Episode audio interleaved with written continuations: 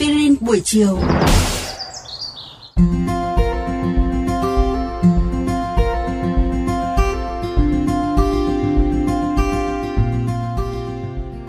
Thân chào các bạn thính giả, chào mừng các bạn đang trở lại với chương trình Aspirin buổi chiều.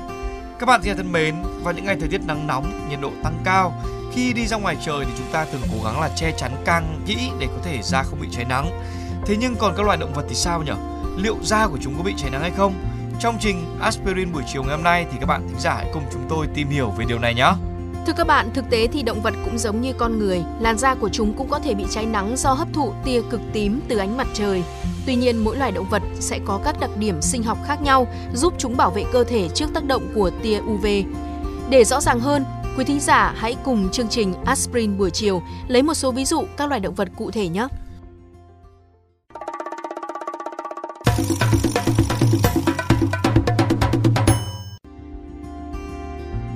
Tiên là đối với mèo, thú cưng thân thuộc nhất với chúng ta. Mèo được tạo hóa ban cho một lớp lông dày, giống như một chiếc áo chống nắng chất lượng. Chính vì lớp lông này sẽ giúp cách nhiệt và điều hòa nhiệt độ trong cơ thể của chúng. Loài mèo cũng vô cùng thông minh trong việc bảo vệ mình trước nắng nóng. Bạn sẽ thấy chúng ít hoạt động hơn và ngủ trưa lâu hơn khi thời tiết nóng bức. Chúng thường nằm dài dưới gốc cây, ở chỗ bóng râm hay những nơi mát mẻ hơn để tiết kiệm năng lượng.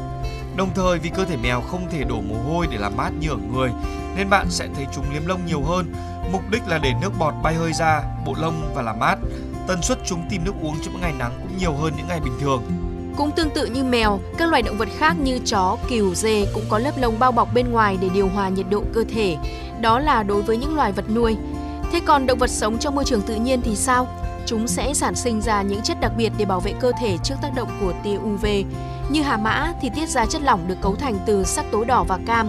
Một số loài cá, lưỡng cư, bò sát, chim có thể sản sinh ra chất hấp thụ tia UV có tên là gaduso. Những loài động vật sống trên sa mạc thì đặc biệt hơn rất nhiều. Mọi bộ phận trên cơ thể của chúng gần như được sinh ra để thích nghi với sự khắc nghiệt của thời tiết nơi đây. Một ví dụ điển hình đó chính là lạc đà. Nếu như con người khiếp sợ ánh nắng gay gắt của sa mạc, khi cả bầu trời và mặt đất đều giống như một chiếc lò thiêu, thì lạc đà lại bước đi trên cát rất ung dung. Sở dĩ là chúng làm được như thế là nhờ vào những đặc điểm sinh học ở móng chân, ở lông và ở chiếc biếu kỳ diệu. Chân của lạc đà vô cùng đặc biệt, dưới chân của chúng thì có một lớp nệm sừng dày khiến cho chúng không bị nóng và bước đi nhẹ tênh trên cát mà không hề bị lún. Móng chân của lạc đà rất to, giúp giữ nước cho toàn bộ cơ thể. Ngoài ra thì lớp lông của lạc đà cũng chính là vũ khí bảo vệ chúng trước nắng nóng hay là bão cát trên sa mạc. Đặc biệt nhất có lẽ là chiếc biếu của lạc đà. Lạc đà có thể sống trên sa mạc lâu phần lớn là nhờ vào chiếc biếu kỳ diệu này. Biếu của lạc đà dự trữ mỡ giàu năng lượng. Lượng mỡ dự trữ trong biếu của lạc đà tương đương với 1 phần 5 trọng lượng cả cơ thể chúng. Khi chúng không tìm được thức ăn thì có thể dựa vào lượng mỡ của hai cục biếu này để duy trì sự sống. Lúc này, biếu cũng sẽ co lại và mềm đi. Khi có nước, lạc đà có thể uống liền một hơi 57 lít nước để bù lại phần chất lỏng đã mất. Thêm một đặc điểm thú vị nữa là lạc đà rất ít khi bị chảy mồ hôi. Chúng đã mất rất ít nước trong quá trình bài tiết. Ngay cả chất lỏng ở mũi cũng được giữ lại thông qua một khe xuống miệng. Chúng chỉ đổ mồ hôi khi quá nóng, lỗ mũi có thể khép lại và không chỉ để chống cát mà còn giúp ngăn nước bốc hơi khi thở. Một loài động vật vô cùng đáng yêu khác mà chúng ta hay nghĩ đến khi nhắc về sa mạc là cáo sa mạc. Nhắc đến cáo sa mạc, chắc hẳn quý thính giả đã hình dung ra trong đầu đôi tai dài đặc trưng của chúng.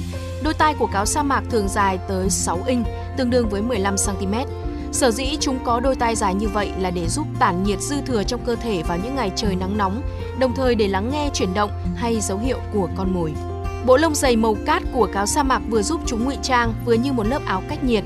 Lông lòng bàn chân ở cáo sa mạc rất dày, giúp chúng có khả năng bám đường tuyệt vời trên cát. Các bạn nghĩ sao về chủ đề tuần này của chương trình Aspirin buổi chiều? Để nghe thêm hoặc nghe lại các số Aspirin buổi chiều trên các thiết bị di động, thính giả của kênh VOV Giao thông có thể truy cập vào các ứng dụng Spotify, Apple Podcast trên hệ điều hành iOS, Google Podcast trên hệ điều hành Android, rồi sau đó gõ một trong các cụm từ khóa Aspirin buổi chiều, VOV Giao thông hoặc là VOV Giao thông. Xin hãy gửi thư góp ý hay là câu hỏi về hòm thư aspirin buổi chiều a.gmail.com hoặc qua fanpage Aspirin buổi chiều của chương trình. Rất mong nhận được phản hồi của các bạn. Xin chào và hẹn gặp lại!